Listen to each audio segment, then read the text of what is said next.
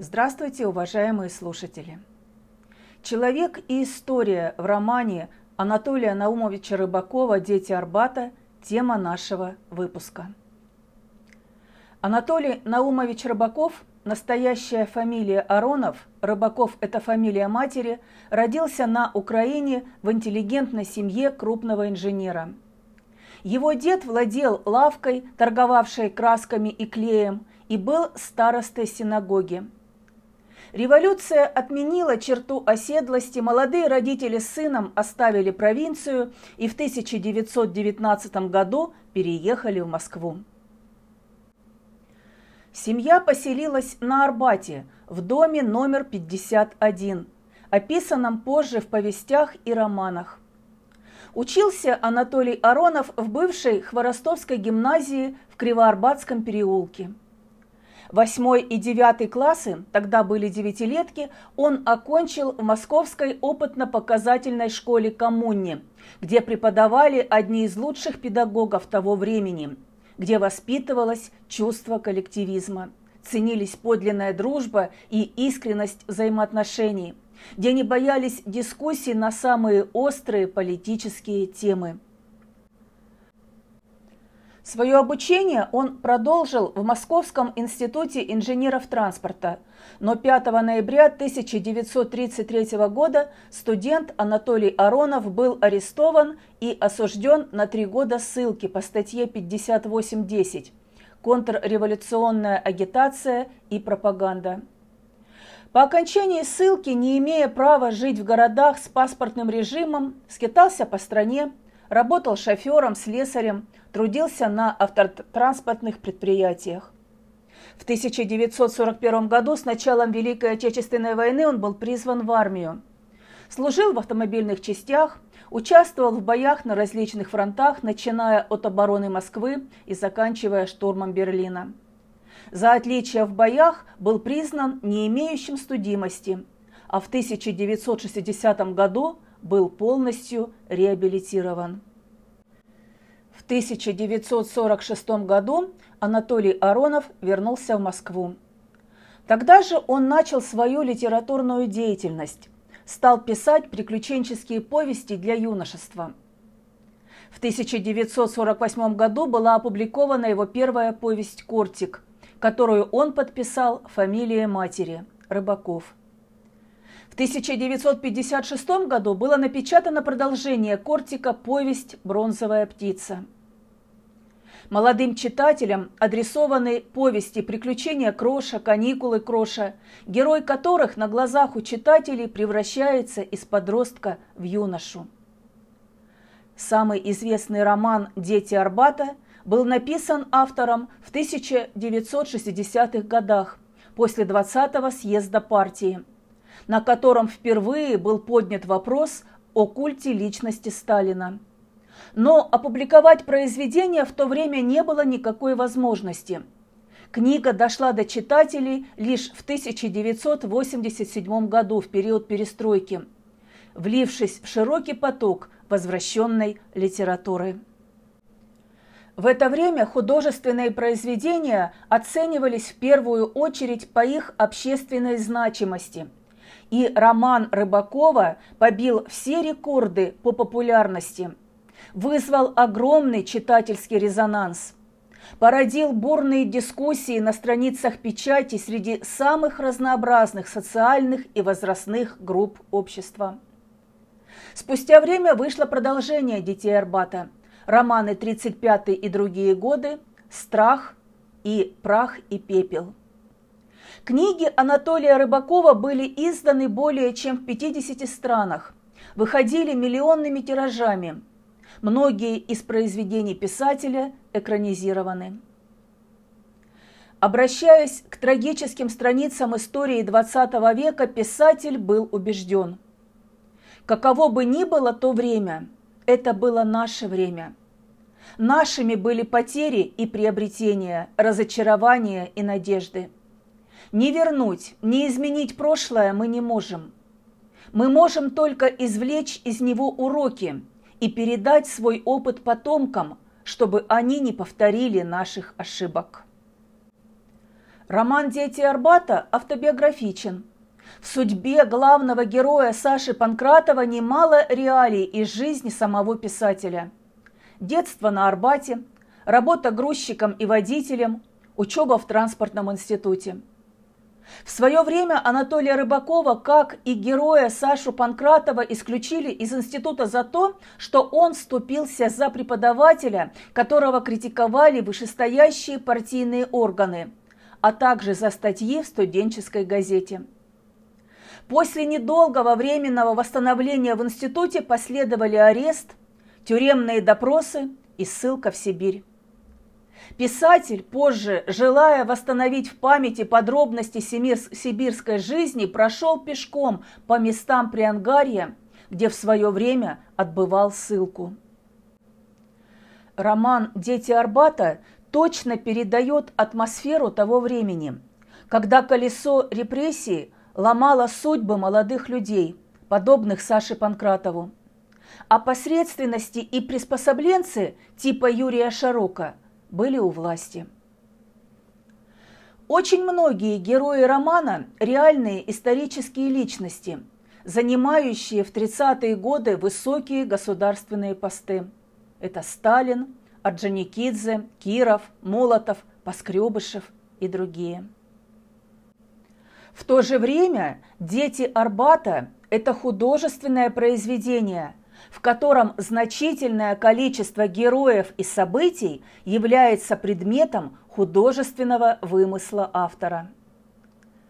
Роман Анатолия Рыбакова представляет собой широкое повествование о жизни, о судьбе первого поколения советских людей, чья сознательная жизнь началась уже после революции и гражданской войны – а юность проходила в атмосфере укрепляющегося культа личности Сталина, становления тоталитарной сталинской системы. Временные рамки романа – это трагические в истории страны 1933-1934 годы. Это был период ожесточенной борьбы с оппозиционерами, развернувшийся сразу после смерти Ленина в 1924 году. И в процессе этой политической борьбы окрепла, достигнув невиданных прежде масштабов, власть генерального секретаря ЦК Сталина.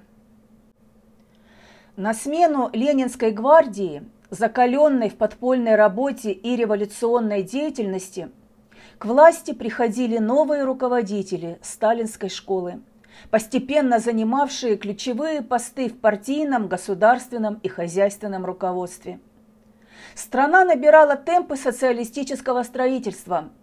В ходе первых пятилеток были введены в строй крупные промышленные предприятия.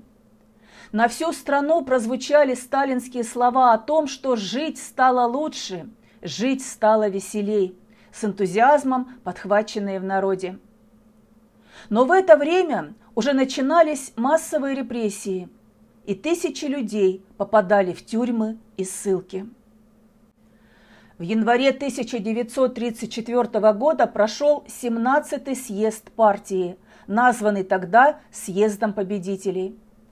А спустя годы о нем будут говорить как о съезде расстрелянных, поскольку многие его участники погибли вскоре в тюремных застенках. 1934 год закончился убийством видного политического деятеля Сергея Мироновича Кирова, имевшего огромный авторитет и являвшегося во многом соперником Сталина. Как говорится в финале романа, наступили черные времена – Убийство Кирова нужно было Сталину для того, чтобы запустить в действие мощный репрессивный механизм для укрепления тоталитарного режима. Все герои романа «Дети Арбата» так или иначе вовлечены в происходящие исторические события. Перед читателем встает образ времени, оказавшего огромное влияние на человеческие судьбы. Основное место действия – Московский Арбат, одна из центральных улиц столицы, а также Кремль, где правит Сталин. Главные герои книги жили на Арбате, учились в одной школе, отсюда начинался их жизненный путь. Повторюсь, выбор автора места действия не случайен. Его детство и юность прошли на этой самой улице, в этом Арбатском дворе. Арбат и арбатцы, арбатцы – это слово поэта Андрея Белого, занимают особое место в истории русской общественной и культурной жизни. Арбат – это некая социокультурная общность. В этом районе Москвы с XVIII века преобладали дома-усадьбы дворян, а со второй половины XIX века Арбат стал местом средоточия русской интеллигенции – все это сформировало представление об Арбате как о своеобразном культурном пространстве, особом мировосприятии и стиле поведения.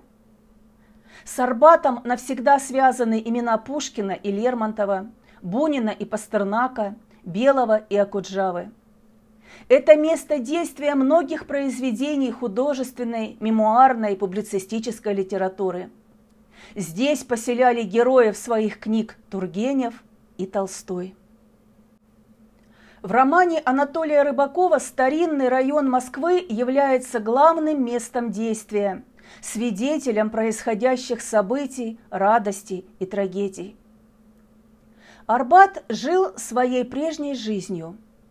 Апрельское солнце заглядывало в окна, нагревало мостовые и тротуары – на бульварах оседали и чернели снежные сугробы. Расщелины асфальта выдыхали теплый запах пробуждающейся земли. Школьники без пальто и без шапок гоняли в переулках футбольные мячи. На домах появились леса, на лесах каменщики и маляры. Дома ремонтировались, красились, надстраивались.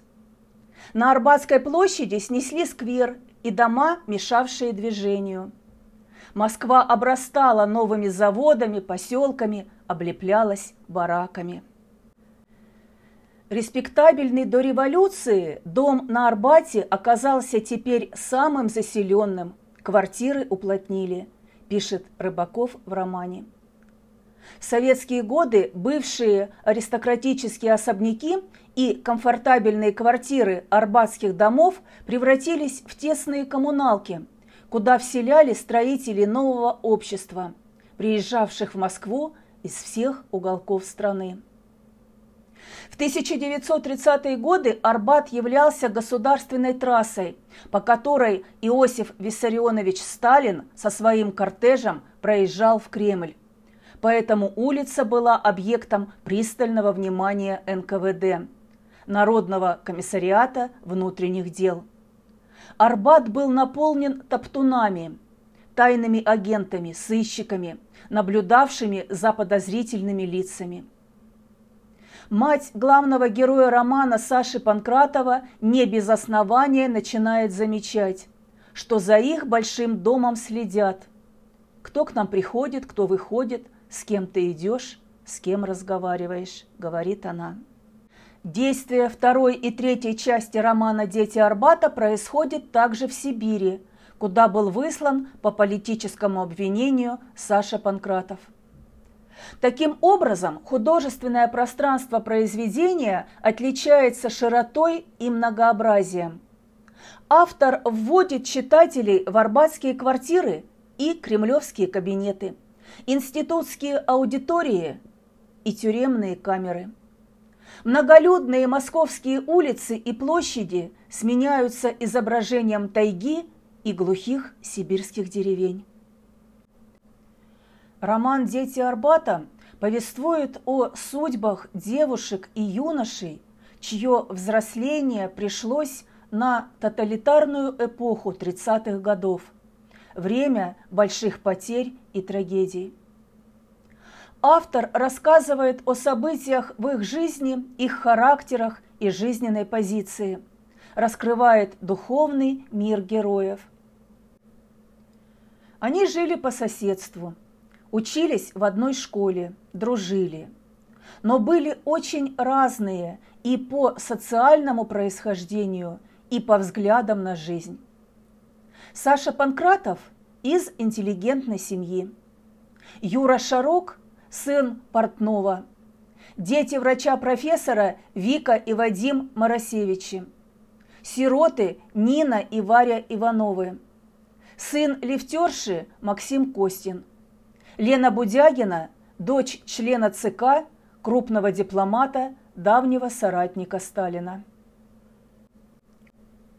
В центре сюжета стоит судьба Саши Панкратова, секретаря комсомольской ячейки, который на заседании партийного бюро встал на защиту заместителя директора транспортного института Криворучка, обвиненного в антипартийных взглядах и срыве строительства общежития. Вскоре и сам Саша становится мишенью – за выпуск праздничной стенгазеты, материалы которой были расценены как идеологическая диверсия, он был исключен из института и комсомола. Временное восстановление в институте его не спасло. Саша был обвинен в антисоветских настроениях, арестован, осужден по политической статье и сослан в Сибирь. Сразу после ареста Саша надеялся, что все скоро разъяснится и его освободят, так как он чист, а невиновных партия не наказывает. И лишь в ссылке он начинает понимать, что бесправен, что рушатся его цели и надежды. Он рос в убеждении, что будет строить новый мир, искренне верил в социалистические идеи – а теперь столкнулся с тем, как эти идеи были извращены бездушными карьеристами, убирающими со своего пути и растаптывающими честных и порядочных людей. Одним из таких карьеристов становится Юра Шарок, который после окончания юридического института принимает выгодное предложение работать в НКВД. Теперь Шарок причастен к арестам и допросам. Он вынуждает Вику Моросевич стать тайным осведомителем. Еще до ареста Саши между ним и юной Варей Ивановой возникли симпатии. И после того, как его арестовали, она была единственной, кто всячески помогал его матери Софье Александровне. Варя опрометчиво вышла замуж за авантюриста и шулера Костю, но вскоре, осознав свою ошибку, рассталась с ним.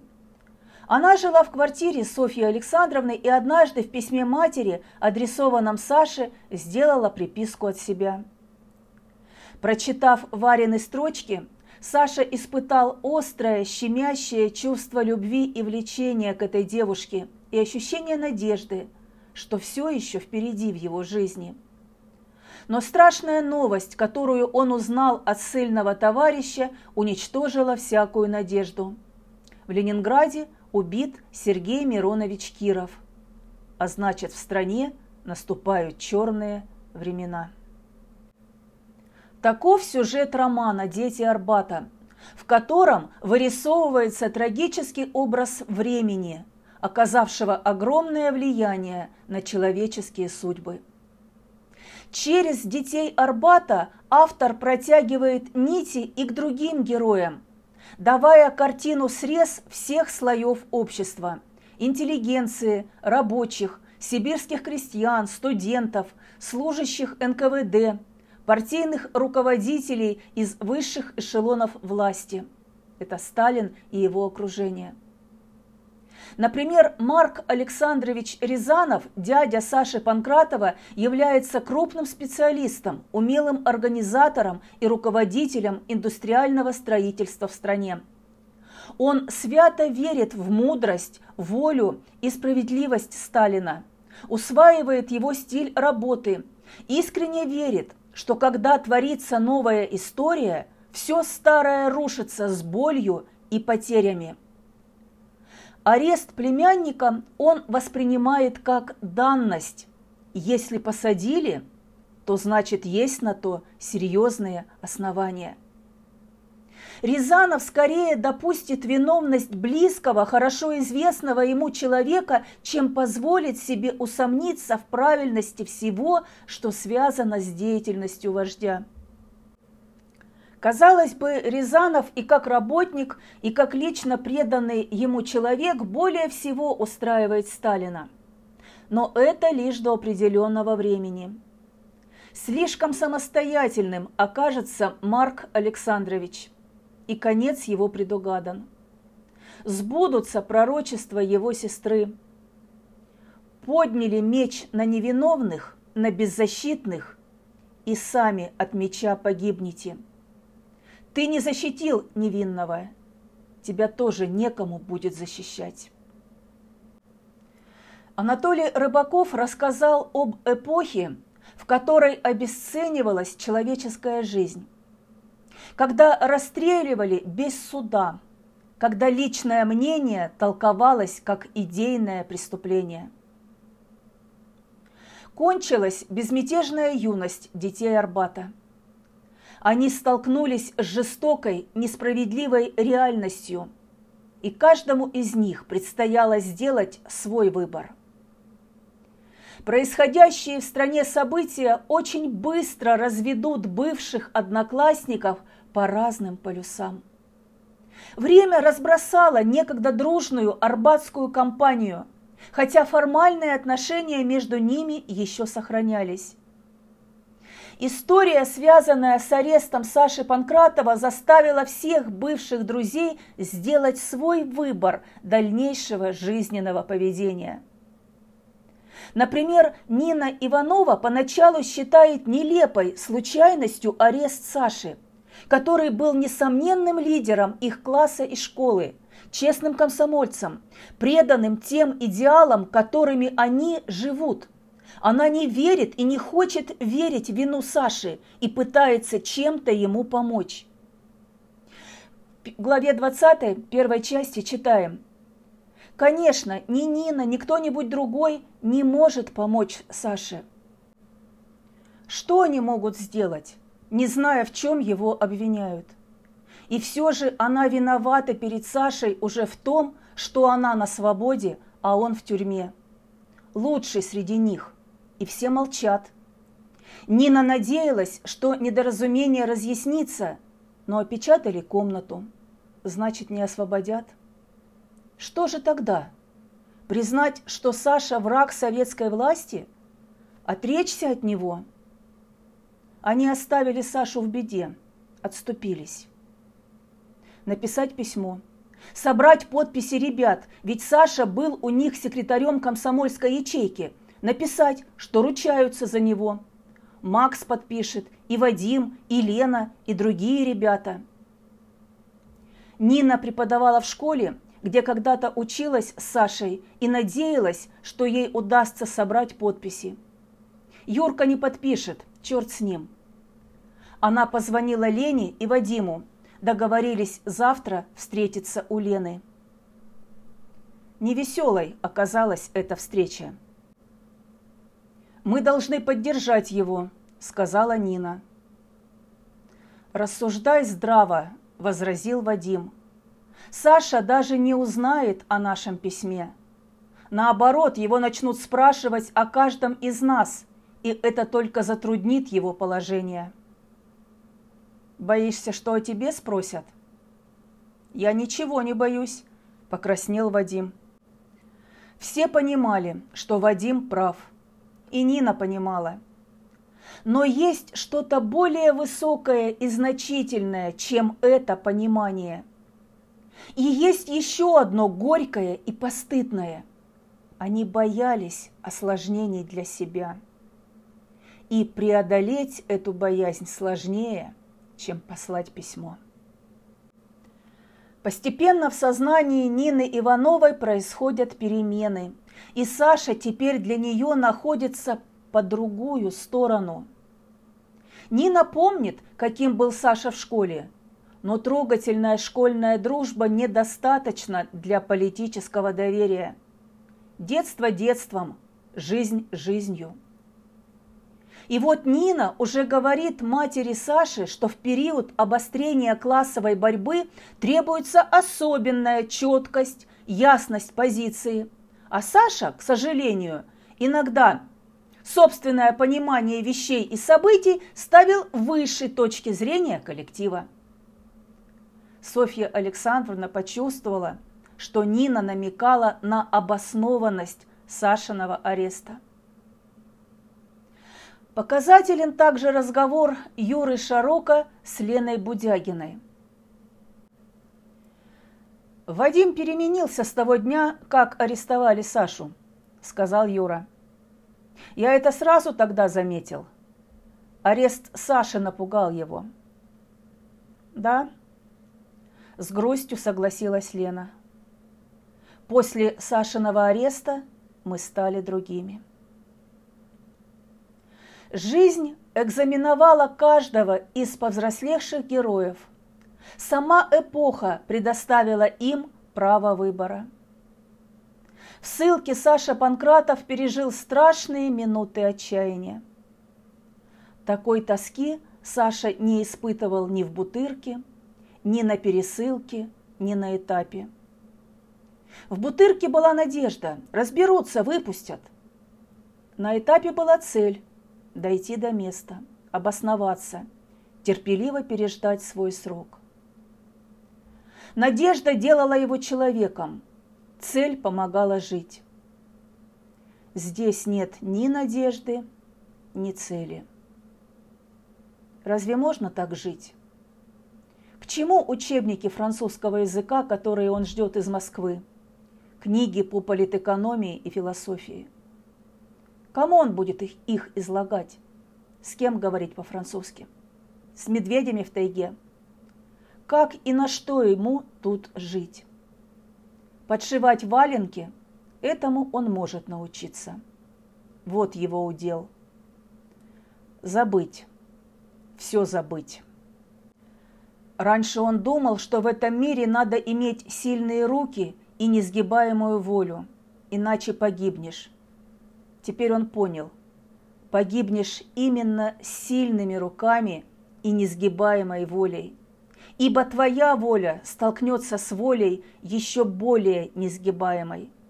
Твои руки с руками еще более сильными, в них власть. Для того, чтобы выжить, надо подчиниться чужой воле, чужой силе, оберегаться, приспосабляться, жить как заяц, боясь высунуться из-за куста. Только такой ценой он может сохранить себя физически. Стоит ли так жить? Что же помогло Саше Панкратову не просто выжить, но и сохранить силу, веру в справедливость? Отвечая на этот вопрос, прочитаю фрагменты из романа – с горы далеко была видна Ангара. Она катила свои воды среди скал и лесов из неведомых земель в неведомые земли. На горизонте вода становилась такого же цвета, как небо, сливалась с ним, будто не создал Бог еще тверди, чтобы отделить воду от воды. Что-то горькое и радостное пронзило Сашу – в тоске и отчаянии, стоя на заброшенном кладбище, он вдруг совершенно ясно ощутил незначительность собственных невзгод и страданий. Эта великая вечность укрепляла веру в нечто более высокое, чем то, ради чего он жил до сих пор. Те, кто отправляет людей в ссылки, заблуждаются, думая, что таким образом можно сломить человека. Убить можно – сломить нельзя. На примере окружающих людей Саша убеждался, что даже в этих диких условиях утверждаются высшие человеческие ценности. И сострадание – одно из них. Человеческое в человеке не убито и никогда не будет убито. У него забилось сердце, он встал, прошелся по комнате, взял себя в руки, просмотрел газеты за август, сентябрь, но поминутно брал письмо и перечитывал эти строки. Как бы я хотела знать, что ты сейчас делаешь. Все еще впереди, черт возьми, все еще впереди. У него есть Варя. Теперь он это твердо знает. Как бы я хотела знать, что ты сейчас делаешь. Есть Варя, есть мама, люди вокруг, есть его думы, его мысли, все, что делает человека человеком. Идейными центрами в художественном мире романа «Дети Арбата» являются, по мнению специалистов, образы Саши Панкратова и Сталина, противопоставленные друг другу, создающие два полюса идейного напряжения. Все другие персонажи так или иначе оказываются в этом магнитном поле, тяготея к тому или иному полюсу.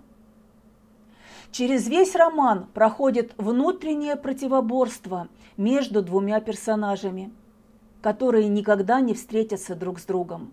Сталиным, олицетворяющим новый государственный режим, и простым студентом Сашей Панкратовым. Лишь раз во время демонстрации довелось Саше увидеть живого вождя. Сашина колонна проходила близко от мавзолея. На трибунах стояли люди, военные атташе в опереточных формах, но никто не смотрел на них. Все взгляды были устремлены на мавзолей. Всех волновало только одно – здесь ли Сталин? Увидят ли они его? И они увидели его. Черноусое лицо, точно сошедшее с бесчисленных портретов и скульптур. Он стоял, не шевелясь, в низко надвинутой фуражке – Гул нарастал. «Сталин! Сталин!» Саша, как и все, шел, не отрывая от него глаз, и тоже кричал «Сталин! Сталин!». Парадоксальность ситуации в том, что спустя время, когда Саша попадет в тюрьму, картина на Красной площади не меняется. И лишь жизнь молодого человека резко перевернулась. В то самое время когда москвичи шли через освещенную прожекторами Красную площадь, приветствуя стоявшего на мавзолее Сталина, в Бутырской тюрьме наступил час ужина. В коридоре тихо зашаркали валенками, послышались шорохи, ляск замка, удар ложкой о железную миску, звук наливаемого в кружку кипятка. Саша протянул миску. Какая же проблема связывает образы Панкратова и Сталина? Чем они противопоставлены друг другу? Мы ответим на эти вопросы, проанализировав образ Сталина и его роль в романе. Анатолий Рыбаков вспоминал, что в процессе работы над романом канву произведения все более властно стал входить образ Сталина. Я все отчетливее осознавал, что без него, главной фигуры, картина эпохи не будет воссоздана во всем объеме.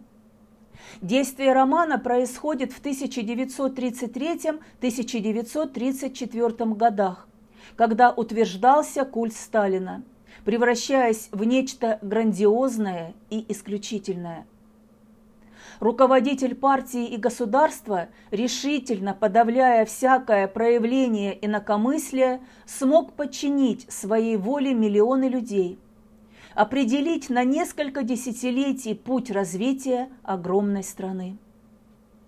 Анатолий Рыбаков одним из первых в русской литературе попытался раскрыть механизм тоталитарной власти – объяснить причины, позволявшие Сталину в течение 30 лет управлять многомиллионным народом, внушая ему веру в мудрость вождя и справедливость проводимой им государственной политики, которая вела к репрессиям и уничтожению советских граждан. Сам Сталин оправдывает нечеловеческую жестокость острой классовой борьбой – если при этом погибнет несколько миллионов человек, история простит это товарищу Сталину. Если же он оставит государство беззащитным, обречет его на гибель, история не простит ему никогда. Великая цель требует великой энергии. Великая энергия отсталого народа добывается только великой жестокостью. Анатолий Рыбаков дал Сталину не только социально-политическую характеристику, он предпринял смелую попытку воссоздать его внутренний мир, его характер, мотивы поведения и принимаемых решений.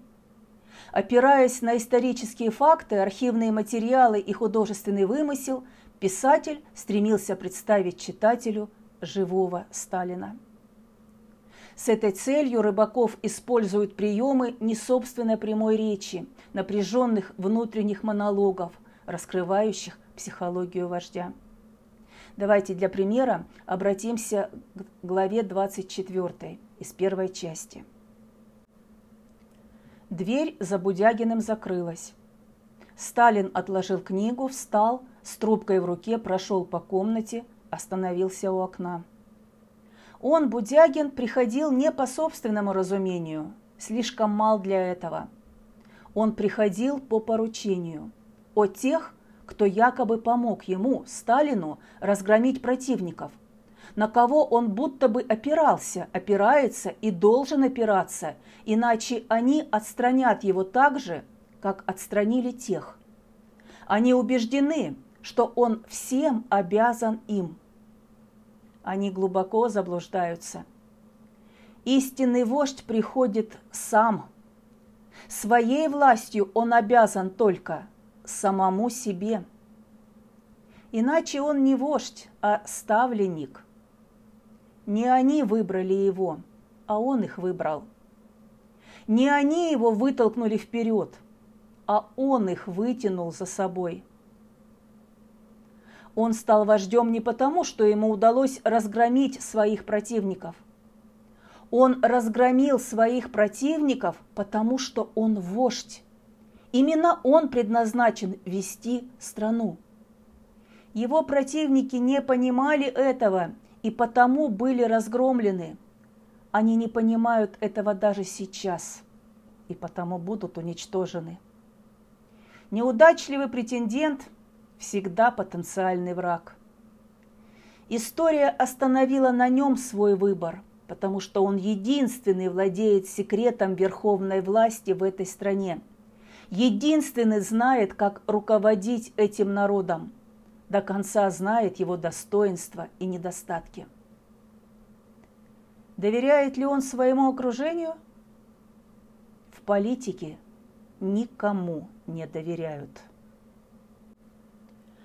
Показывая Сталина изнутри, раскрывая в подробных внутренних монологах его психологию, Анатолий Рыбаков стремился постичь философию тоталитарной власти. Каждый ход кремлевского властителя заранее продуман и выверен. Он постоянно перетасовывает свое окружение, устраняя и отбрасывая тех, которые могли скомпрометировать, дрогнуть, стать соперниками, нанести урон его репутации. Сталин в романе Рыбакова утверждает, народ надо заставить пойти на жертвы. Для этого нужна сильная власть, внушающая народу страх. Страх надо поддерживать любыми средствами. Теория непотухающей классовой борьбы дает для этого все возможности.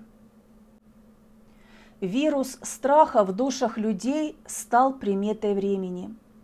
Очень точно написал об этом Осип Эмильевич Мандельштам в стихотворении пародии на Сталина. Мы живем под собою не чуя страны. Наши речи за десять шагов не слышны. А где хватит на пол разговорца, там припомнят кремлевского горца. Его толстые пальцы, как черви жирны, а слова, как пудовые гири верны. Тараканьи смеются усища, и сияют его голенища. А вокруг него сброд тонкошеих вождей. он играет услугами полулюдей. Кто свистит, кто мяучит, кто хнычет, он один лишь бабачит и тычет. Как подкову кует за указом указ, кому в пах, кому в лоб, кому в бровь, кому в глаз. Что не казнь у него, то малина и широкая грудь осетина. Когда будете читать роман «Дети Арбата», сравните образ Сталина в стихотворении Осипа Мандельштама и в романе Анатолия Рыбакова. И тем не менее, все глубже поселявшийся в душах людей страх постепенно вытеснял их веру в справедливость и целесообразность происходящего, приводил к медленному прозрению – в разговоре с Кировым Сталин утверждает, честность, искренность, любовь – это не политические категории. В политике есть только одно – политический расчет. Но всем своим романам Рыбаков стремится доказать ложность и пагубность этой политической доктрины. Стихия жестокости в повествовании хоть и могущественна, но не всесильна – она сталкивается с противодействием тех ценностей, которые принято называть общечеловеческими. Система страха, доносов и предательства разрушает семьи. Например, Марк Рязанов, имеющий авторитет у Сталина, отказывается помогать арестованному племяннику Саше Панкратову, поверив в его политическую вину. Но живет исконное человеческое чувство между Сашей и его матерью между сестрами Варей и Ниной при всех их разногласиях. Помните, я говорила уже, именно юная Варя оказалась рядом с Софьей Александровной после ареста ее сына. Не отвернулась, как другие, не прервала знакомство, а напротив, взяла под опеку убитую горем мать, носила с ней передачи в тюрьму, а позже отправляла письма и посылки в Сибирь. Что двигало ею? Не только же романтическая влюбленность в Сашу.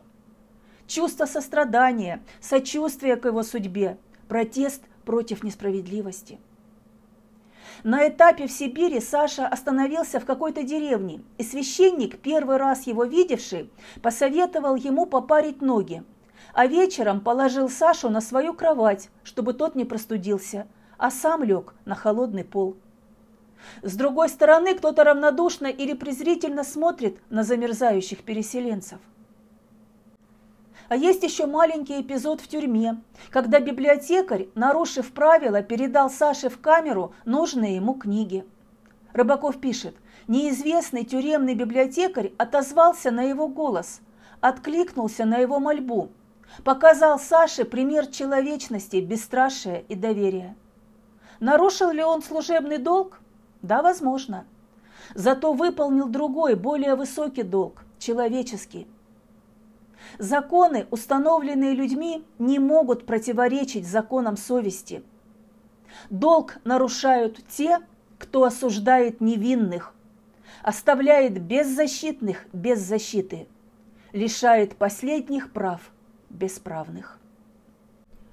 К концу романа нам становится понятно, что Саша выстоял – и не в последнюю очередь потому, что верил, даже в этих диких условиях утверждаются высшие человеческие ценности. Сострадание – одно из них. Таким образом, мы встречаем в романе примеры мужества и трусости, верности дружбы и отступничества, бескорыстия и эгоизма, любви и предательства – есть сила зла, но есть силы добра и братства. Анатолий Рыбаков верит в общечеловеческие ценности как основу противостояния жестокой эпохи. Размышляя об уроках истории, он утверждает главную мысль – политика и нравственность должны быть неотделимы. Законы, установленные людьми, не должны противоречить законам совести. Какими нравственными ценностями руководствуются герои, делая свой выбор? Пожалуйста, задумайтесь над этим вопросом, читая роман. Дети Арбата заканчиваются коротким послесловием, действие в котором происходит спустя 10 лет, в 1944 году. На фронте Великой Отечественной войны встречаются бывшие арбатские друзья-одноклассники, ныне генерал Максим Костин и майор Александр Панкратов, отбывший в 30-е годы срок по политической статье. Как вы думаете, стоит ли сегодня писать о прошлом. Анатолий Рыбаков считает, что истину произносить и открывать никогда не поздно. Правдивое в жизни и искусстве может вылечить общество. «Дети Арбата» – это произведение, которое вскрывает основной конфликт времени 30-х годов, убеждает, заставляет задуматься, осмыслить некоторые факты и явления по-новому – кто прячет прошлое ревниво, тот вряд ли с будущим в ладу. Напишет в поэме по праву памяти Александр Твардовский. Дети Арбата. 35 и другие годы. Страх. Прах и пепел. Романы, которые следует прочитать. Читайте. С вами была Ирина Этерова и Этажерка. До новой встречи.